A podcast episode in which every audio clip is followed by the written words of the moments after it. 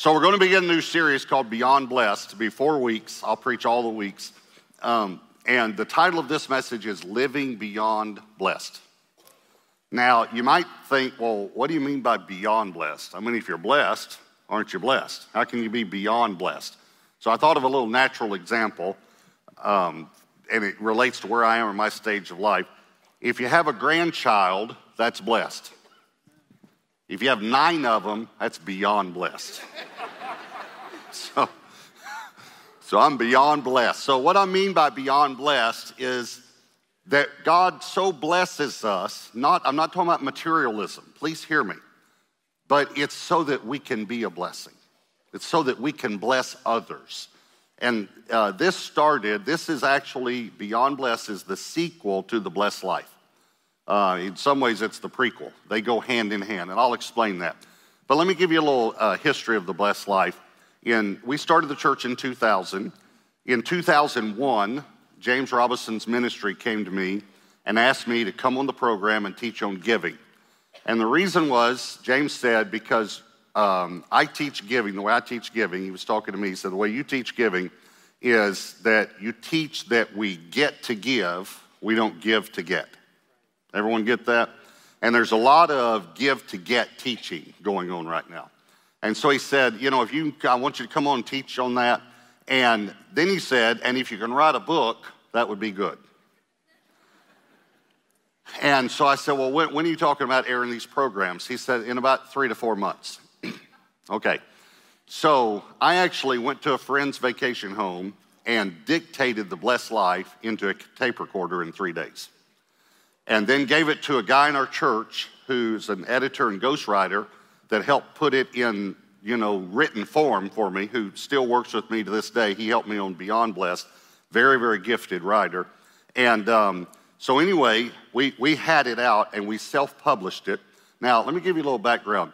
90% of all books sell less than 5000 copies. 90% 95% sell less than 10,000 copies. So only 5% ever sell more than 10,000 copies so we self published The Blessed Life and sold 250,000 copies self published. Uh, then, then we assigned it to a publisher, and now it's in 30 or 40 something languages. It's around the world. It's used as textbooks in some places, millions and millions of copies. It's not just a bestseller, it's still a bestseller in America every month. It's still on the best selling list 17 years later, and many times still the number one spot. And it's, uh, it's an international bestseller now just so you know, also, most people know this, but I believe in giving the first to God. I believe the Bible teaches that. We'll talk about that a little bit. And when I laid my hands on the manuscript uh, for the blessed life, I felt like the Lord said, Will you give this one to me? And so I gave that church to Gate, that book to Gateway Church. Gateway Church owns the blessed life. Now, this is something that's so amazing about this. Debbie and I've never taken a dime for, for, from it. This is going to shock you I'm about to say.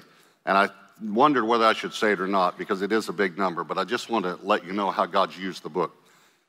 Gateway Church, it brings in about a half a million dollars a year. That one book to the church. So it's, it's unbelievable what God's done with the book. And I believe it has helped uh, spark a movement of generosity in the kingdom of God. And many pastors would agree with that. But right after I wrote the book, I started getting a lot of emails and questions and people would say something like this Pastor Robert, I'm giving, but I'm still in debt. And for me, I didn't understand that because giving is only one part of being blessed. And uh, uh, it's almost like saying, you know, when you talk about grooming, you know, you need to brush your teeth and wash your hair and use deodorant and, you know, all sorts of things for grooming. It, but it was almost like someone was saying to me, you know, I comb my hair, but I still stink. Well, you know, there's more to it than simply running a comb through your hair, you know? So, so giving is very important, generosity. But there's a huge second component, and that's what we're going to talk about in Beyond Blessed, and it's stewardship. Now, please hear me. Stewardship is not a bad word. It's not a bad word. Many times we, we have a bad connotation of it because a church will say, We're going to do a stewardship campaign. It means we're going to raise money for something. Or I'm going to bring my annual stewardship message. means he's going to preach on money, you know. But stewardship has to do with every area of your life. So let me explain to you about living beyond blessed. Let me tell you point number one. Point number one is it takes two legs. It takes two legs. Here, here's what I mean by that. I didn't name the blessed life, I didn't name it the blessed wallet. I didn't name it the blessed checkbook. I named it the blessed life. And a life walks on two legs. If you're going to get somewhere, you got to be able to move forward by moving one at a time. Even Nick, who was here last Sunday night, you saw him on the table moving his hips, moving from side to side, just moving right, left, right, left. All right. So it's the same thing with being blessed. The two legs are generosity, which I covered in the blessed life, and stewardship. Let, let me say it this way: if you um, if you are generous, but you're not a good steward, God will never open the windows of heaven over you. Here's the reason why because you won't manage it right. He can never give you a lot of resources because you don't understand stewardship. You're not managing, you won't manage them. And so it'll, be, it'll get wasted. On the other hand, if you're a good steward, but you're not generous, by the way, we call that tight. Go ahead and nudge. Okay. Then why would God bless you either? Now, please hear me. Because his purpose is to get the resources to the people who need it. See, if think about the need, all the people who need food, water, the gospel preached, churches built, missionaries sent, all the need. Over here, all the supply, supply and demand would be God. God owns everything. He owns everything. He owns everything in the world and out of the world for that matter. He, he owns Mars. You know, he'll, he'll be at Mars when Elon Musk gets there. So he owns everything, okay? So God owns it all. Here's God. Here, here are all the resources, right? All of them. All of them. God has it all. Here's all the need. What's in between? You are. Because God channels, directs, funnels his resources through his children. So he's trying to get it over there, so he'll bless you. But if it doesn't get over there, please hear me, he's going to move on to someone else. He's going to find someone who will be a river, not a reservoir. Because he's trying to help those people who need help. So he blesses. So we can be generous, but here's what happened with the blessed life. A lot of people caught generosity but then they did not catch stewardship or the management of their resources well. And so the blessing didn't last very long because when they got blessed more, they didn't handle it well. They didn't manage it. So that this is such an important thing. It reminds me of um, when I was growing up. I can't even remember what it was. I just remembered the picture in my mind. I saw some cartoon character, and they nailed one shoe to the floor. You know. So I mean, if you want to just kind of get it in your mind there, you know. So this guy just did this the whole time. Everyone got it? Because I want to quit doing that. All right. That's what a lot of Christians are like. They're either generous and they just keep going in circles, or they're tight and they just keep going in circles. But you have to have both. You have to be a good steward and you have to be generous. And here's the, the reason why it takes both legs to be blessed. It goes all the way back to our patriarch in the faith, Abraham. Genesis 12, verse 2. I will make you a great nation. This is God talking to Abraham. I will bless you. Notice the idea of blessing a person was God's idea. God said, I will. I want to bless you and make your name great. And here's the reason why you shall be a blessing. I will bless you so that you can be a blessing. See, God wants his kids to be beyond blessed. We're so blessed that we get to give a, get away. We get to help people. We get to minister to people. Again, you have to have both. You have to be generous and a good steward. Now, I got three kids, and uh, uh, Josh, James, and Elaine. And James, um, the best way to say it was he was tight growing up. Uh, he, he's uh, all my kids are good stewards, but let me let me just give you the analogy. So I told um, I told all my children when they were growing up, whatever you put in the bank, I will match. James almost broke me. He put everything in the bank. When he was 12 years old, he started working part time at a dry cleaner's after school, just a few hours a week. And he said to me, You, you told me you would match everything I put in the bank. Now, not just gifts from grandparents, but what I earned too, right? Like when I earned chores, when I did chores, you did it. So now I'm working here, you're going to do it. I thought, well, it's just a few hours a week. Well, he started working more in high school. He had thousands of dollars in the bank, and I mean multiple, multiple thousands of dollars. Josh and Elaine borrowed from him. I borrowed from him. but I quit because I couldn't afford the interest. So he, he tight. He's so tight he would squeak when he'd walk. You know, he just was tight. And everybody knew he was. I didn't know he was generous though until a lady wrote me a letter. So when we published The Blessed Life, remember, it was Gateway Church that published it. So you, you couldn't, this is a Gateway Church is the only place you could get it. And we didn't have but just a few hundred members. And so you had to come to the church to get it. So one day this lady comes to the church. James was 16 years old. He was the janitor. He was our first janitor. So he was cleaning the church building. She comes to the church to buy some books. And she tells the receptionist, she's asking where the bookstore is. She tells the receptionist, uh, I didn't know the Lord. And my husband and I were separated, and we were just a few weeks away from a divorce. And I read The Blessed Life, and I got saved. I gave my life to Christ. And I said to my husband, I will give you anything you want in the divorce. I'll take no money at all if you'll do one thing for him, but you have to do this one thing. I want you to read this book. He read the book and got saved, and they called off the divorce. That's pretty good. Because they understood to give their lives to the Lord, okay? So she's telling the receptionist this. She said, and I want to buy 10 books to give them away to my friends that don't know the Lord. So she, the receptionist, they talk for a while, and then she tells her where the bookstore is. She goes down to the bookstore. They've already got the 10 books set out. And when she goes to pay for them, the lady at the bookstore said, It's taken care of. I would have never known this, but the lady that got these books wrote me a letter and told me, and she said, What do you mean it's taken care of? She said, Well, did you see the young man that was standing behind you that was taking out the trash when you were talking to the receptionist?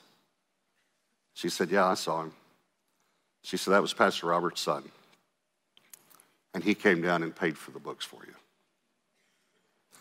I've watched God bless him in supernatural ways. Supernatural ways. Why? Because he manages well what God gives him and he's very, very generous, and he never tells anyone what he does. He just does it. So it takes two legs to live a blessed life and to live beyond blessed. Here's number two why talk about money? I want to answer this question. why talk about money? Pastor, um, I don't think you ought to preach messages on money. And I really don't think you ought to write a book talking about it.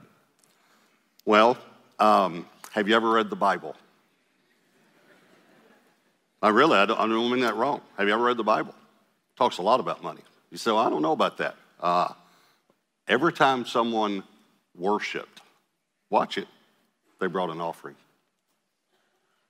God commanded offerings. God set up tithing. That was not thought up by a preacher, even though you might think it was. A preacher didn't think it up. God did. God put tithing in the scriptures that heaven and earth will pass away, but the word will never pass away. It's pretty amazing. So God did this. As a matter of fact, Jesus talked about it so much it probably would have upset you too. 16 out of 38 parables talk about money and possessions. So on, here's a good question Was Jesus trying to get their money? Okay, before I answer that, am I trying to get your money? I mean, let's just come straight out and answer the question. Am I trying to get your money? Now, I never want to be mean, but sometimes I like to say things straightforward. I'm just going to say it straightforward. I don't need your money. I have never needed your money. And you might think, well, you needed it to build this church. No, I didn't, because God built this church. And you might think, well, yeah, but he used my money. No, he didn't. He used his money.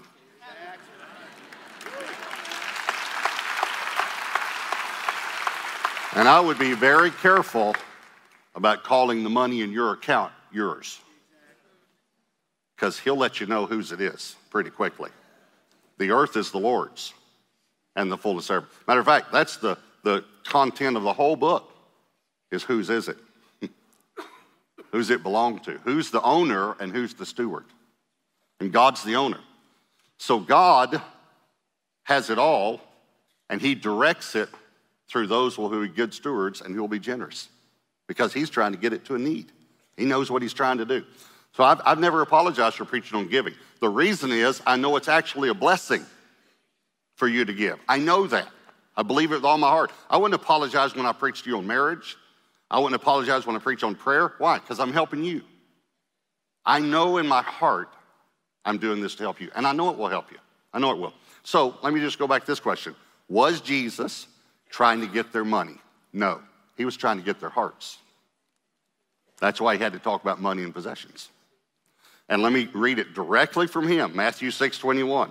This is Jesus speaking. For where your treasure is, there your heart will be also. How many times do we get that backward? I've heard pastors even get it backward. They'll say, you know, the Bible says where your heart is, and they're doing it right for the offering. You know, where your heart is, there your treasure will be also. That is not what it says. It says, where your treasure is, there your heart will be. In other words, it's not there now, but it will move there once you put your treasure there. There your heart will be also. This one pastor said to me, I know if I can get the people's hearts in the church, then they'll give. I said, No, actually, if you can get them to give, then their hearts will be there. Uh, another pastor I was um, I travel and speak, you know, in other churches and conferences and things. And so I was in this church one time. The guy said, "Listen, if you see anything in the service that you know you that can help us, you know, please let me know." So after the service, we went out to eat, and I said, "Yeah, I want. I did see something, and I want to. I want to kind of put it straightforwardly to you, so it'll make an impact on you." And so he said, "Okay, great." And I said, uh, "Well, I realize that you don't believe in your heart that giving is a blessing for people." And he said, Really? So tell me why. I said, Well, uh, when y'all were giving the offering today, you got up and you were talking about it, and you said, You know, it's time to give the offering. And then you said, But this is not for guests, this is just for members. And I said, So that would be the exact same thing to me as next week you get up and say, Now we have a, a bunch of 18 wheelers in the parking lot, and they are full of new clothes from Macy's and Neiman Marcus and Saks and Nordstrom's, and they're brand new and they're all free. They are free, uh, except, now this is not for any of you guests. This is just for our members. I said, see, when you said that, you let me know that you don't believe giving is a blessing. Because when I give people an opportunity to give, I'm giving them an opportunity to be blessed so that they can be a blessing. So that's why we talk about it. And here's number three being a blessing. We've talked a little bit about it, but I want to cover this a little bit more. Being a blessing. Now, God blesses us for two reasons. I don't want to leave out the first reason. He blesses us because He loves us. You bless your kids because you love your kids. And God does love you, and He does want you to be blessed. And by the way, there's nothing wrong with wanting to live in a safe neighborhood. Nothing wrong with wanting to have a bigger home, more bedrooms, so the kids don't have to share bedrooms. There's nothing wrong with having more bathrooms. There's nothing wrong with wanting to be in a better school district for your kids. There's nothing wrong with wanting to give them braces if they need braces or help them with college or drive a dependable car.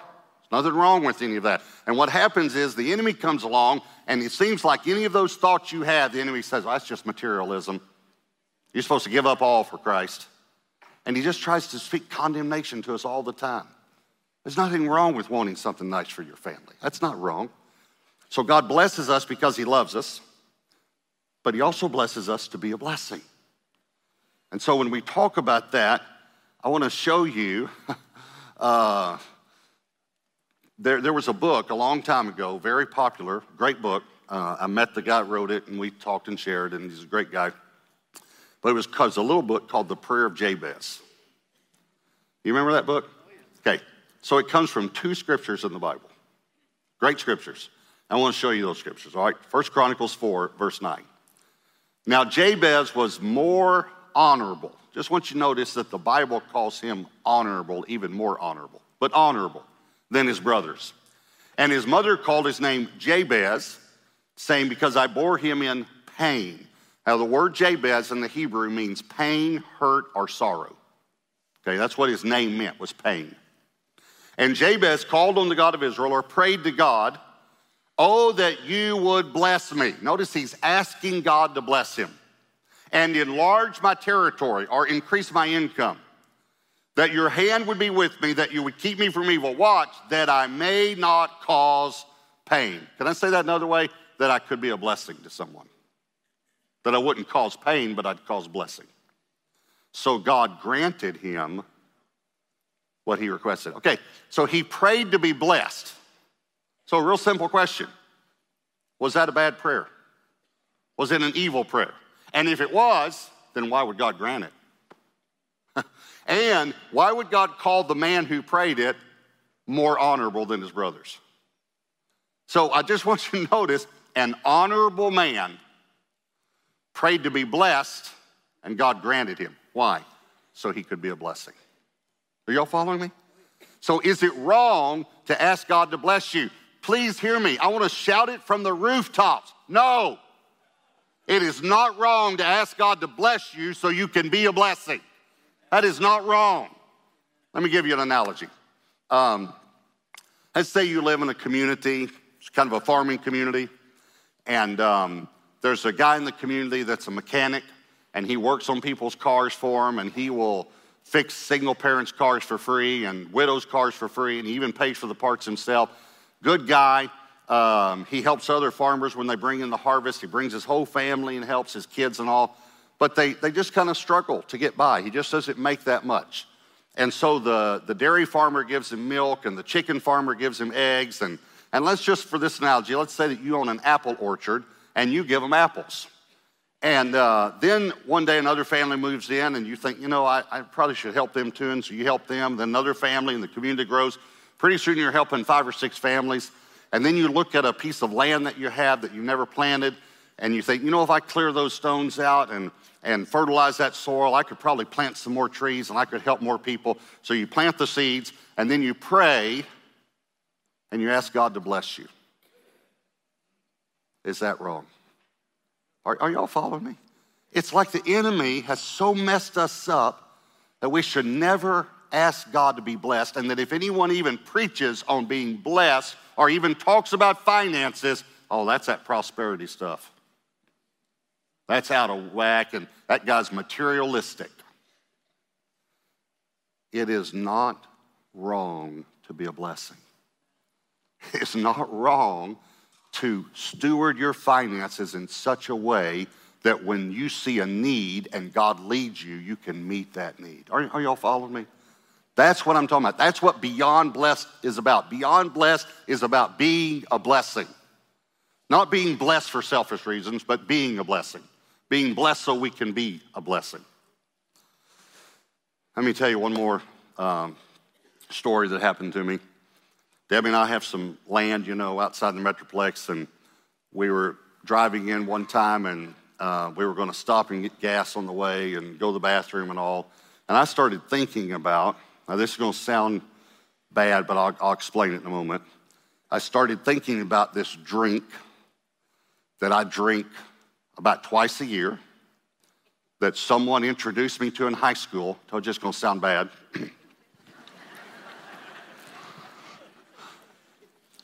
And I started thinking, I'm going to get, when I stop, I'm, I'm going to get that drink. So let me go ahead and tell you what the drink is, all right? It's Dr. Pepper with peanuts in it.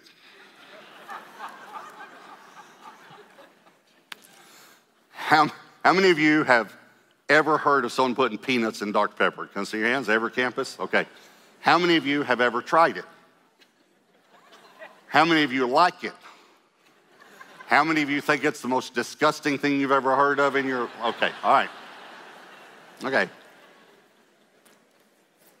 So, anyway, again, it's about twice a year. I'm not, I'm not, uh, uh, I don't need to go to classes or anything yet, you know, but um, But I just got thinking about it. The reason it's pertinent to the story is because otherwise I would just got gas on the card, pay the card at the end of the month, go in, use the restroom, come back out. But I had to go to the counter because I had my craving, you know, that I wanted Dr. Pepper and peanuts. So, so I went to the counter to pay for it, and there was a lady in front of me who was counting coins out. No paper money, just coins.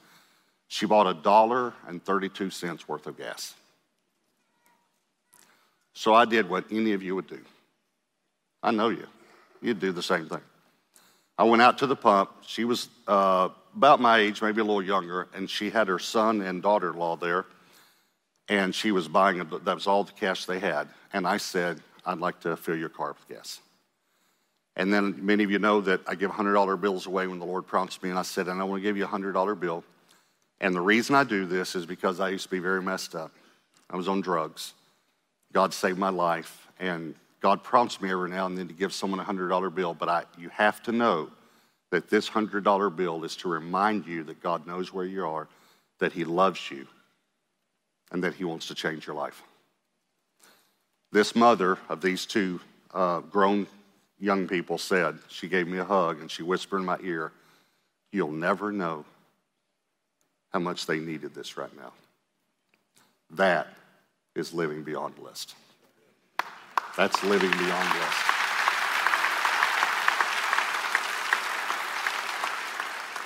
But you have to be able to manage your finances